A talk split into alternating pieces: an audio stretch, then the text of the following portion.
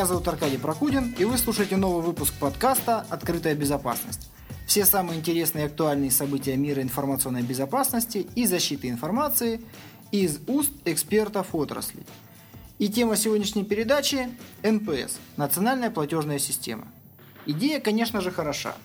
Собственная платежная система, полная независимость от американских Visa и MasterCard в духе последних новостей, отсутствие возможности у наших заграничных друзей контролировать нас – Э, получить информацию о наших платежах, о наших переводах.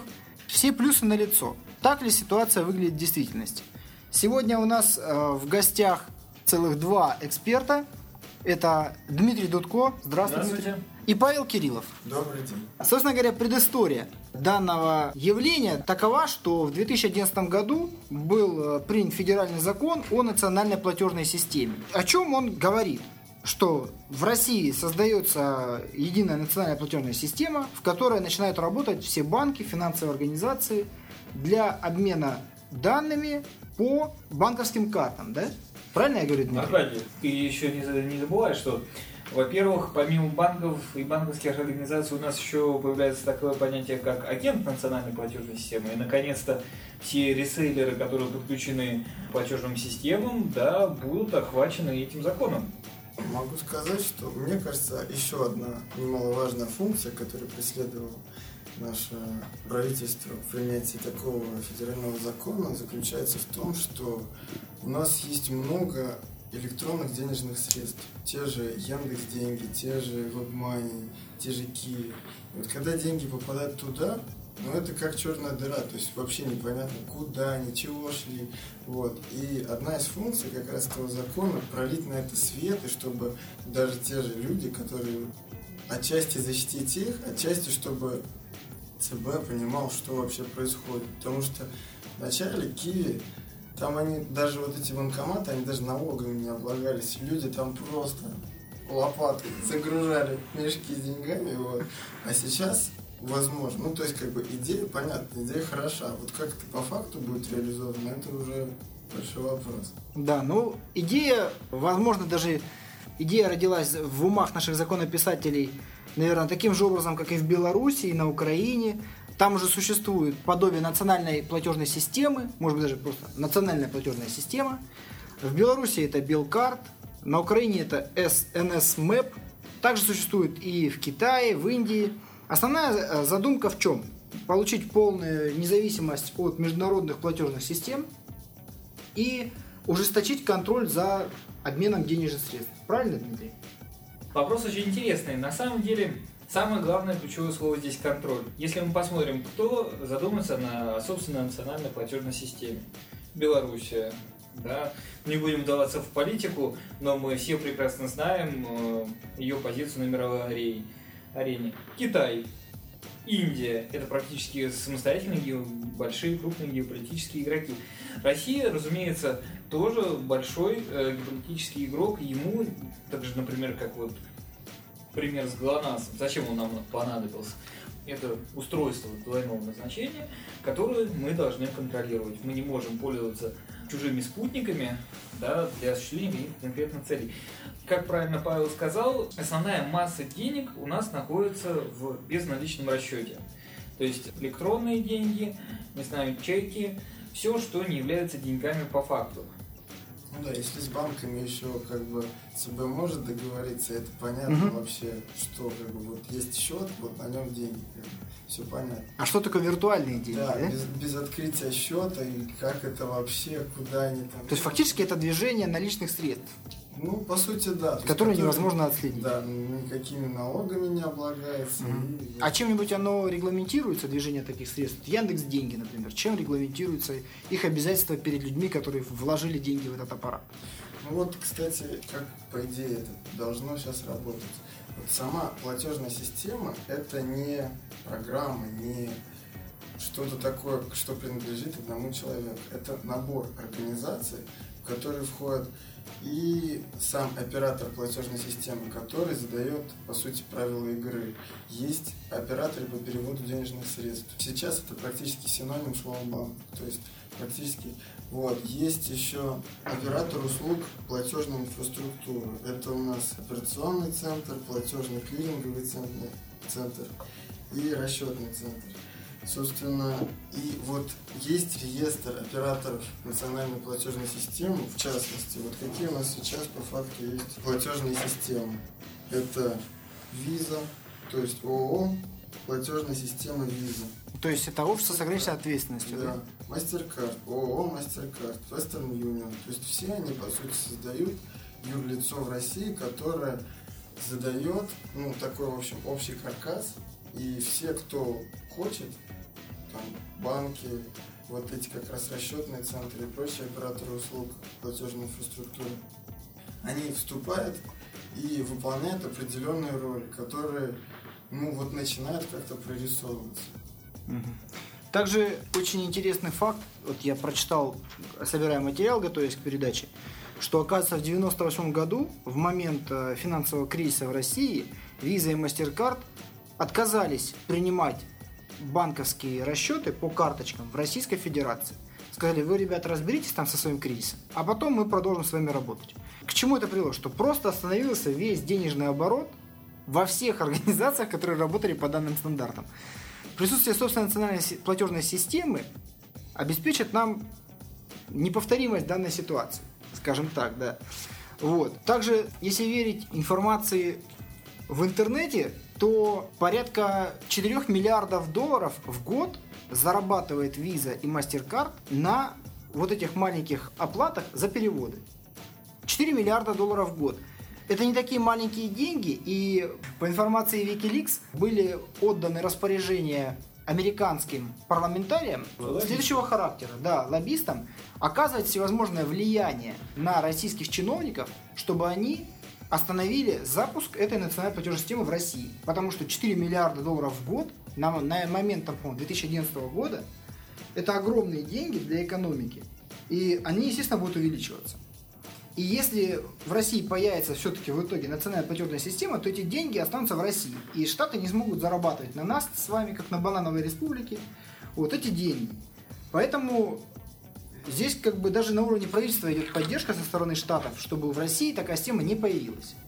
Ну, может, конечно, это и так, но просто все-таки виза слишком публичная организация, ей как-то очень сложно, мне кажется, ну, какими-то окольными темными путями зарабатывать деньги. Мне кажется, им гораздо проще играть по, ну, по общим правилам. Ну, по общим правилам, Павел, получается, что э, все операции в России будут оплачиваться в сторону государства России, правильно? Так как используется будет национальная платежная система.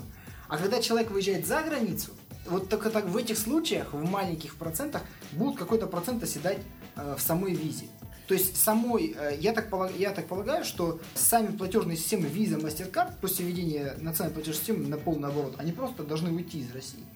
Нет, скорее всего будет не так. Если мы посмотрим на любой банк, да, что у него есть, какие платежные системы, да, Western Union, Visa, MasterCard, не знаю, чеки, чеки, да, American Express, это все платежные системы, они не выйдут никуда, потому что, представьте себе, приходит человек с карточкой Visa, а сколько у нас карточек Visa выдано в стране, да, ну, и сколько они еще будут действовать, ну, наверное, лет 5 как минимум, самый максимум, который выпускаются карточки у нас и они все будут друг другом совместимы. Я думаю, что здесь как раз вопрос не в деньгах. Я думаю, это вот как вот, если возвращаясь к этой теме с ГЛОНАССом, да, вот пример Просто должна во, быть собственная система. Да, во, во всех вот полная аналогия будет, скорее всего, да, когда а, закон в полную силу заработает, и мы вернемся к этому, да, э, к его конкретной реализации, будет полная аналогия с ГЛОНАССом. То есть, да, ты можешь пользоваться GPS, ты можешь GPS, вернее, пользоваться, можешь пользоваться ГЛОНАССом, но если ты не можешь пользоваться GPS обычным, пользуйся отечественным. Например. Дмитрий, да. ну вот я хотел бы тут комментарий маленький внести.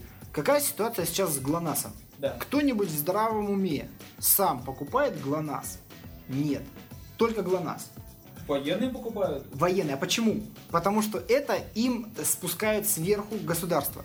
Такая же ситуация, такая же Не си- совсем. Ну, э, возможно, не совсем с точки, зрения, что на случай войны ГЛОНАСС будет единственная система, которая будет работать в России. Не дай бог, конечно.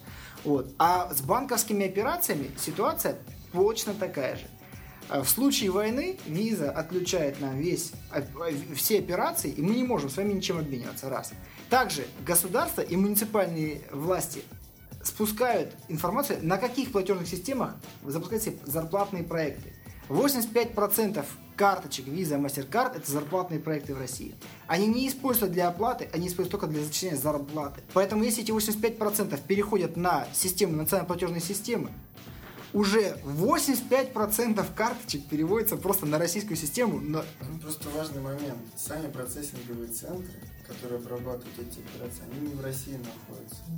И в Россию они вряд ли... Просто у нас не, не сделают эти карточки, по сути. то есть нам нужно инфраструктуру строить. Ну да. То и- же самое, что Железняк говорил про слежку, что мы сами посылаем туда все, потому что у нас нет таких мощностей обрабатывать. У нас про- компании, похожей на Google, для обеспечения Gmail, почты, всех, кто хочет. Ну да, ну просто вот как-то так прям все время поляризировать взгляды из разряда ой, зла все такое.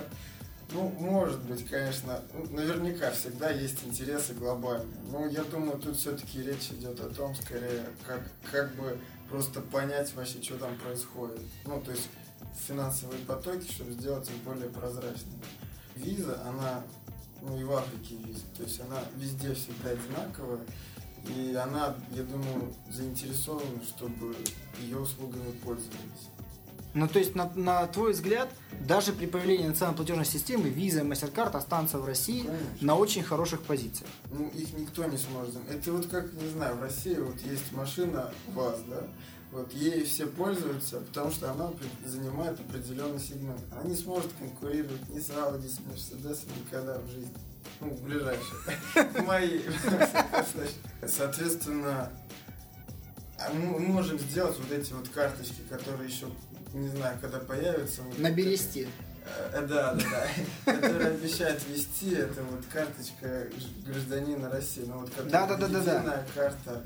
Там вот. Москвича. Вот, это еще понятно. Тут как бы у нас как бы никто с нами не конкурирует. Но если мы попытаемся создать что-то конкурентоспособное в визе, я думаю, там это прогорит вообще моментально. Только если их выгнать всех отсюда, и вернемся в каменный век, будем рассчитываться только наличными, вот, тогда еще может быть вот так. А Ну, сейчас... В любом, в любом случае мы в начале пути, так что... Ну да. Ну, мы хотя бы начали идти в эту сторону, да. То мы вообще стояли и просто рассчитывались наличными средствами. Также хотел бы маленький комментарий вставить, что вы, наверное, в курсе.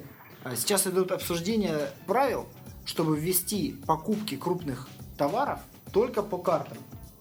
Только за, э, только за безналичный расчет. То есть покупка автомобилей, покупка квартир, покупка недвижимости должна проводиться только по картам. То есть создается специальный счет, чтобы полностью ввести э, в видимое поле крупные платежи. Постепенно, я думаю, эта сумма платежа будет уменьшаться, чтобы государство видело все вообще перемещения денег в стране хотя бы.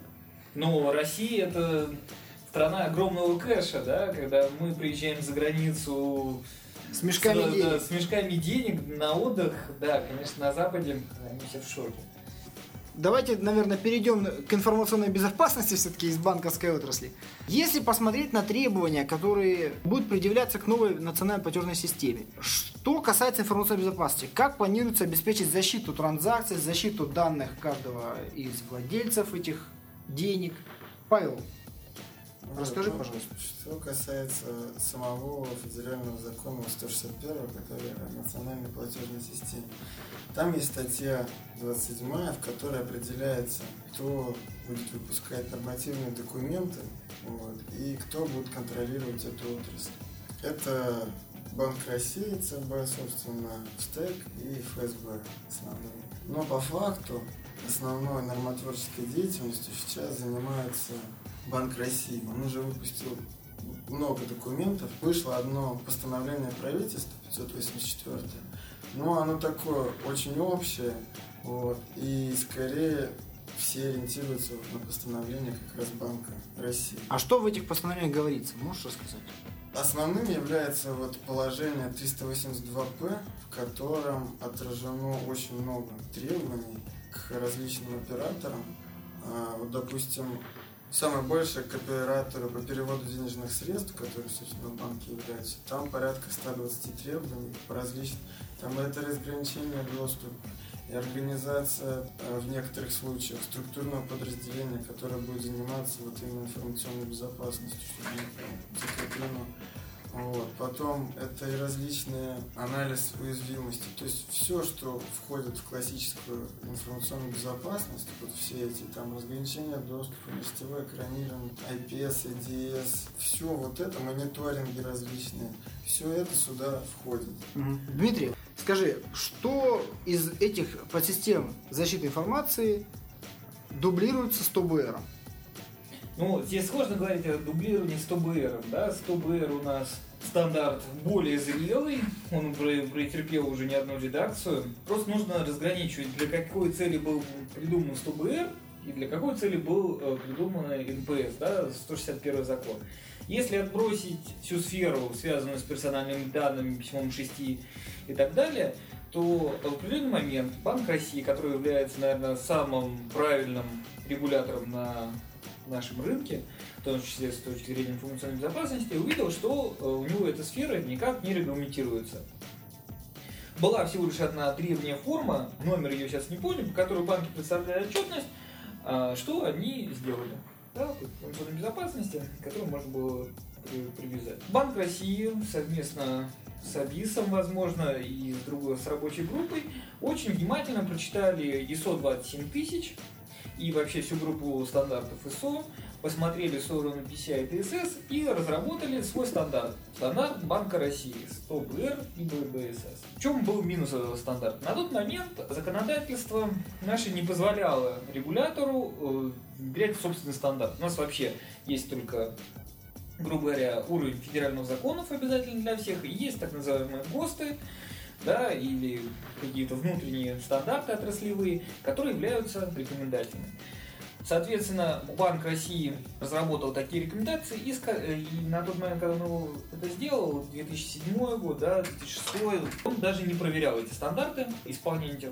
Он просто говорил банкам, «Э, ребята, когда-нибудь я буду заниматься вопросом информационной безопасности, если вы хотите к этому подготовиться, то включайтесь уже сейчас. Ну, то есть 100 БР, он не обязателен для банков, правильно?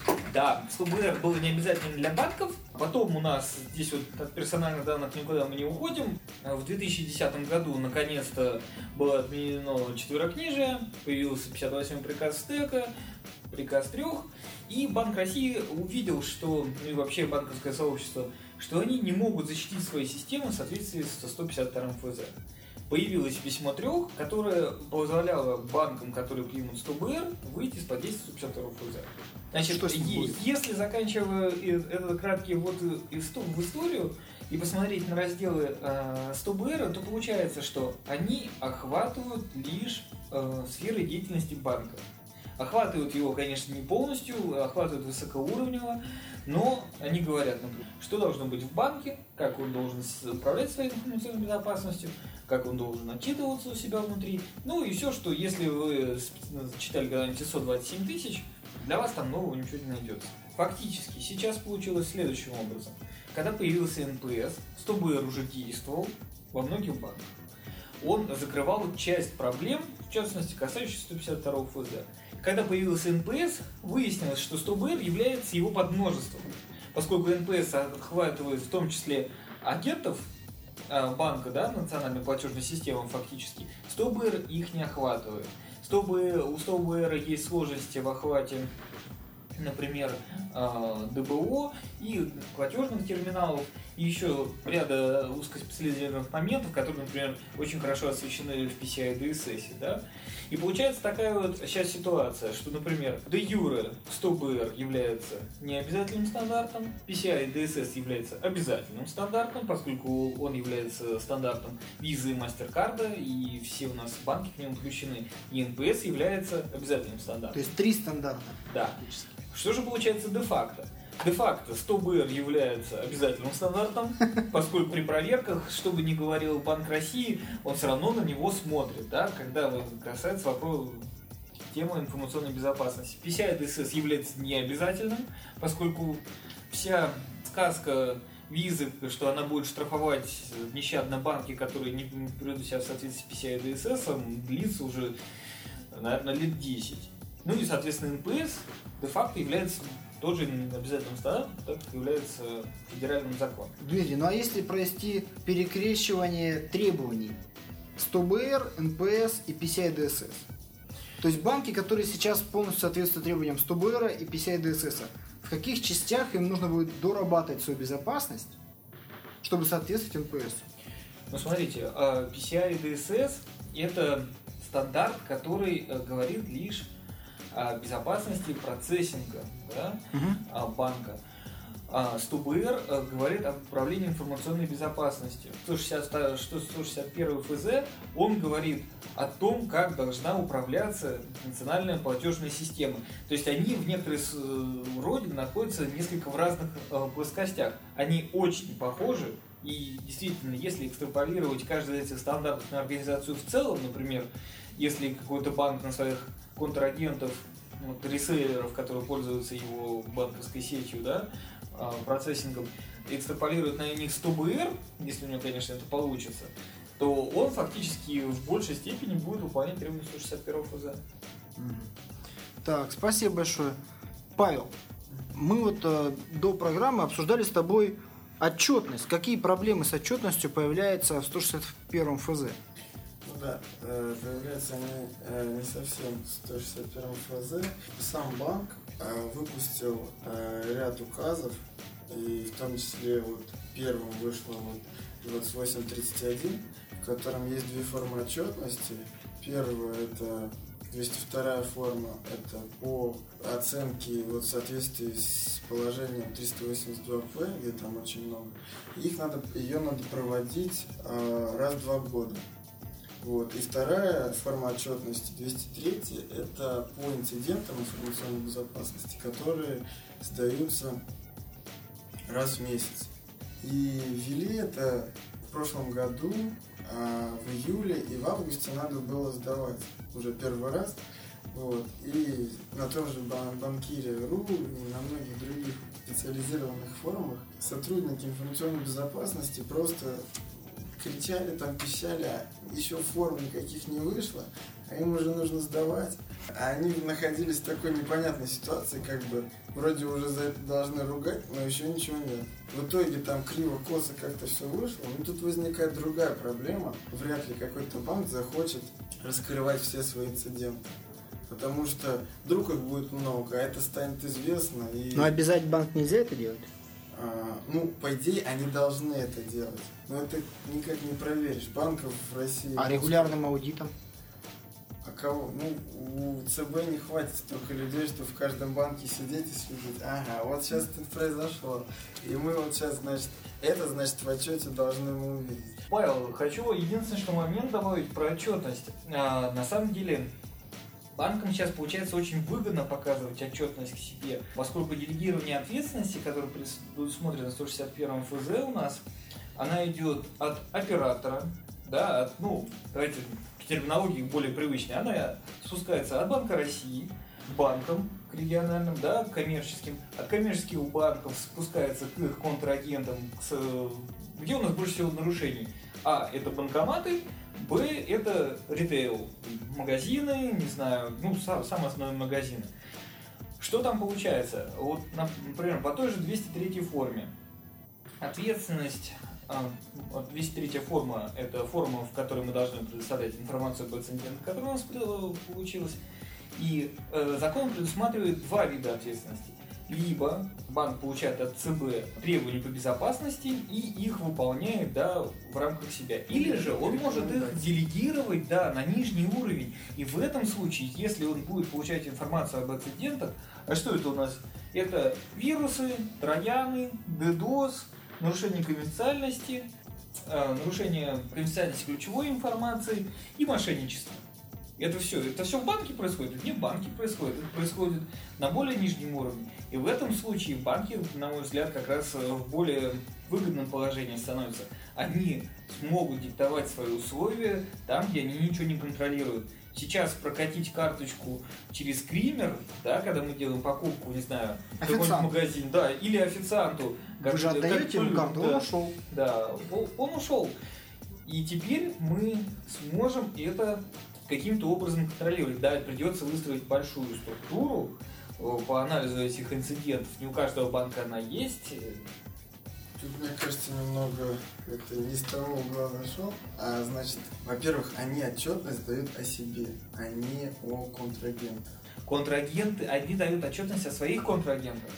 Если посмотреть сверху, да, и представить себе граф, э, вершиной которого является Центробанк, а на втором уровне вершин э, его являются банки, то ниже, когда граф разрастается, там уже идут пользователи, фактически те, кто получает эти карточки. Национальная платежная система им их э, оказывает какие-то услуги или продает какие-то товары. И в этом случае мы получаем отчетность, э, хотим получить отчетность не с банков, с банки и так дают достаточно отчетности и сами могут себе разобраться. А получаем отчетность и законную отчетность мы имеем, э, получаем сейчас рычаги получения ее, так и рычаги влияния. Да, то есть, например, представьте, что такое для крупной торговой сети э, быть отключенной от НПС и от любых других национальных, ну, от других Да, платежных систем. И их бизнесу, скорее всего, будет нанесен серьезный удар. И вот именно это увеличит уровень, общий уровень безопасности, в том числе нас с вами. Ну, может быть, конечно, это одна из функций, которые задумывали тот же ЦБ.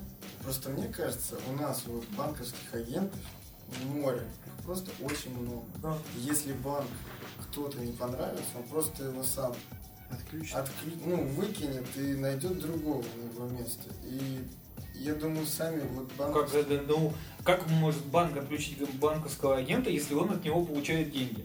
Это взаимовыгодный обмен получается. Да, банков несравненно меньше по сравнению с количеством банковских агентов. Так вот, ЦБ и хочет делегировать, чтобы у него у ЦБ никогда не хватит ресурсов контролировать всех банковских агентов. Он хочет делегировать это на банки. Либо банк будет принимать всю ответственность всех агентов, которые под ним, либо банк будет контролировать агентов, которые под ним.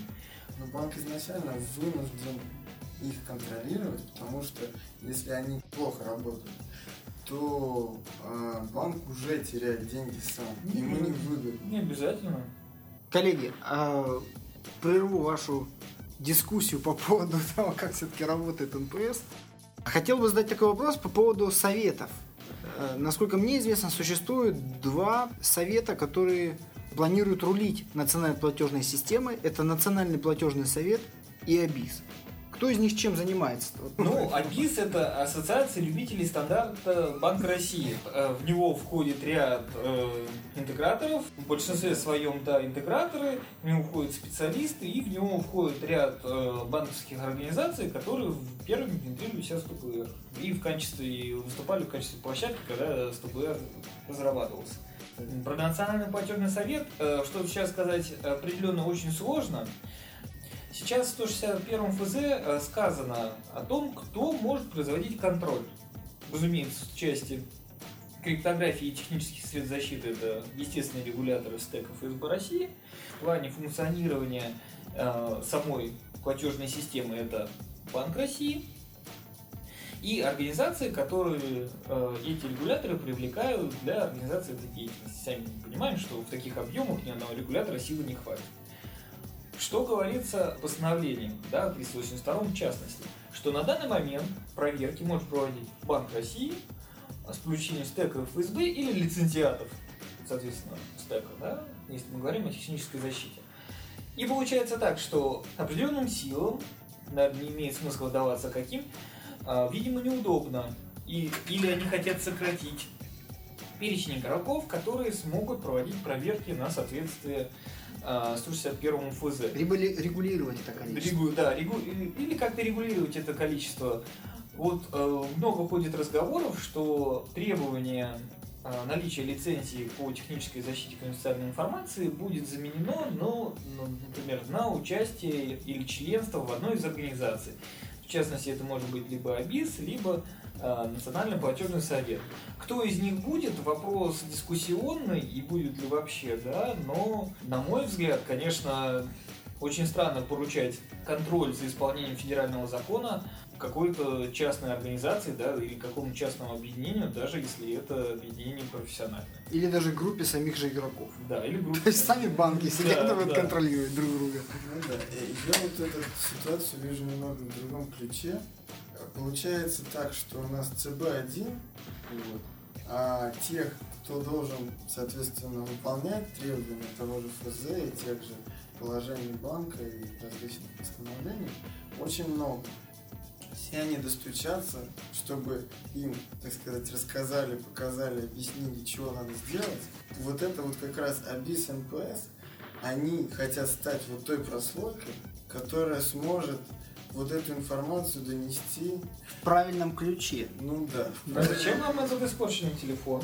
А потому что эти прослойочные организации, скорее всего, могут трактовать по-своему те или иные требования в свою пользу. То есть, если это системные интеграторы, группа системных интеграторов может договориться на базе каких продуктов реализовывать те или иные требования и трактовать требования федерального закона в том ключе, который им будет удобен. Но это будет ситуация, как была еще года три назад, даже не три, наверное, лет шесть назад, когда два авторизованных интегратора по PCI DSS, которые оба находятся рядом с Сущевским валом, да, не будем их называть, а, на одном уважаемом форуме спорили о том, как трактовать ту или иную позицию стандарта PCI DSS. Причем позиции были диаметрально противоположные, и обе организации выдавали аттестат соответствия PCI DSS. Будет та же самая ситуация. Ну, то есть, все равно нужно будет пригласить Центробанк, чтобы он разрулил ситуацию. Да. скорее всего, кто-то, возможно, возможно, Абис так и будет отвечать только за 100 БР, и, в общем-то, в этой каше варится. Просто вот в сам э, вот этот национальный платежный совет входят очень крупные компании, и они, как правило, не интеграторы, они как раз те, И не банки. в том числе банки. Да. Банки там, по-моему, есть. Сбербанк, тот же МТС, по-моему, ВТБ, Ну и так далее. вот, ну, такие, которые являются, по сути, Крупными игроками. очень большими, да, и которые, в общем-то, наверное, могут найти общий язык с ЦБ по определенным вопросам, и потом уже эти решения спустить вниз. Понятно. Коллеги, а что насчет ДБО? Есть ли какие-то подвижки в защите ДБО? В, в НПС говорится об этом что-нибудь? Ну вот в тех э, документах, которые вышли, сейчас каких-то конкретных ответов еще нет. Вот. Планируется, планируется выпустить, ну, во всяком случае, об этом говорят, документ, который будет предъявлять требования к разработке а, приложений, которые вот используются в ДБО. То есть, которые, возможно, это что-то будет в типа сертификации, вот. Ну, каким-то определенным требованиям они должны будут удовлетворять. Интересно, кто будет сертификацию проводить? Вы- Да, но сертификат. ДБО, да, замечательная вещь, которая открывает на самом деле большой пласт э, личных платежей, да, например, мобильный банкинг вообще э, НПСом сейчас не закрывается и будет действующим 382 постановлением и так далее. Добавлю э, к высказыванию Павла, что нынешние документы касаются только в плане реагирования на инциденты. Да? Есть общая процедура, совсем-совсем общая реагирование на инциденты, и, соответственно, главное хищение у нас происходит через ДБО, и этого немножко касается тема девятой статьи, да, о которой мы, наверное, потом поговорим чуть более э, внятно. А самое главное, что э, когда мы говорим о ДБО, мы говорим о людях. Что такое люди? Люди – это самая главная точка отказа да, любой системы безопасности, а уж клиенты банка, наверное, как их только не обманывают. И вот здесь вот как раз НПС и ЦБ пошли правильным путем. Они перекладывают ответственность по вопросам обеспечения безопасности пользователей на банки. Мгм. Вот, если сейчас получается такая ситуация, если каким-либо образом банк не информирует о том, как он осуществляет безопасность и что за э, его клиенту необходимо делать, то, соответственно, клиент, если его обворовали или если он оказался мошенником, в соответствии с девятой статьей, может спокойненько банк ну, так сказать, нагреть на деньги. И если банк настолько глуп, что не обращает внимания на информационную безопасность, ну, так его и будут нагревать, пока он даже не разорится. Вот. Еще такой интересный момент, вот как раз совсем недавно. А, вот как раз Банк России выпустил новые указания, номер 3007, э, совсем свежие, 5 э, июня 2013 года, о внесении изменений вот в положение 382П. Как раз товарищ Лукаский в своем блоге недавно отрапортовал по этому поводу. И в, в частности, там появился очень интересный момент, связанный с идентификацией участников платежа. То есть вот когда совершается платеж, а, должны определяться IP-адрес, MAC-адрес, а, номер телефона и номер сим-карты. Ну что, явно недостаточно. Ну да, в общем, эти требования вызывают определенные сомнения, потому что, ну не знаю, допустим, когда я еще в общежитии студентом был, я уже там э, по сути, эти IP-адреса, MAC-адреса легко меняются, и ты там сетка организована таким образом, что вот ты за чужой счет, по сути, сидишь в интернете. То есть это очень простые способы обхода, да, которые, ну... Недостаточны. А может быть, они на самом деле пытались не попасть под 152 ФЗ, да? Потому что если посмотреть на опыт работы банков, например, с кредитами, да, э, по выдаче кредитов, то там собираются чуть ли не вплоть до отпечатков пальцев. Биометрия собирается только так. Вот. Видимо, авторы поправок вот пытались под 152 ФЗ в любом случае не попасть. Вот, потому что к любому платежу можно привязать номер счета, а к номеру счета, сами понимаете, нужно привязать э, номер паспорта, да, там, фотографию и так далее. Они у банков практически у всех есть. Ну, может быть, может быть. Что касается идентификации, понятно, есть э, всякие ЦП и прочее, когда алгоритм понятен, и понятно, что можно идентифицировать человека. Вот. А как такой способ? Ну, единственное, как это можно объяснить, что 90% пользователей, скорее всего, вообще ну, не понимают, о чем идет речь, и они просто, ну, это поможет отслеживать основные операции. А всякие злоумышленники такие механизмы идентификации смогут увидеть очень. Ну, Павел, смотрите, и если заканчивать совсем уж тему с да, мы как раз упираемся вот в ту девятую статью, о которой вот мы говорили перед передачей, которая обязывает банк возместить ущерб э, жертве мошенничества э, сразу по получению заявления от этой жертвы, да, и потом уже только в конце производить э, расследование этого инцидента и возвращать деньги как-то самому на себя. А, насчет этой статьи было много уже спекуляций, особенно было среди активных блогеров. А, профессионального сообщества. Да, профессионального сообщества. Здесь нужно упомянуть следующее. Во-первых, что касается возврата денег по девятой статье. Возврат денег может быть регламентирован договором. Кстати, в договоре можно а, обозначить те способы уведомления пользователя об изменении политики информационной безопасности, о которых мы раньше говорили. Стандартный срок 60 дней. То есть мы, у нас будет 60 дней на расследование и принятие решения о возврате. Это первое. Второе. Прежде чем а, возвращать деньги, а, нас способом, указанным в договоре, наш клиент должен известить. У него это, на это есть еще 30 дней. То есть, итого мы получаем практически целый квартал да, на расследование этого инцидента. Понятно, что для этого у нас должна быть выстроена грамотная система защиты, которая эти инциденты сможет, по крайней мере, а, сразу подтягивать.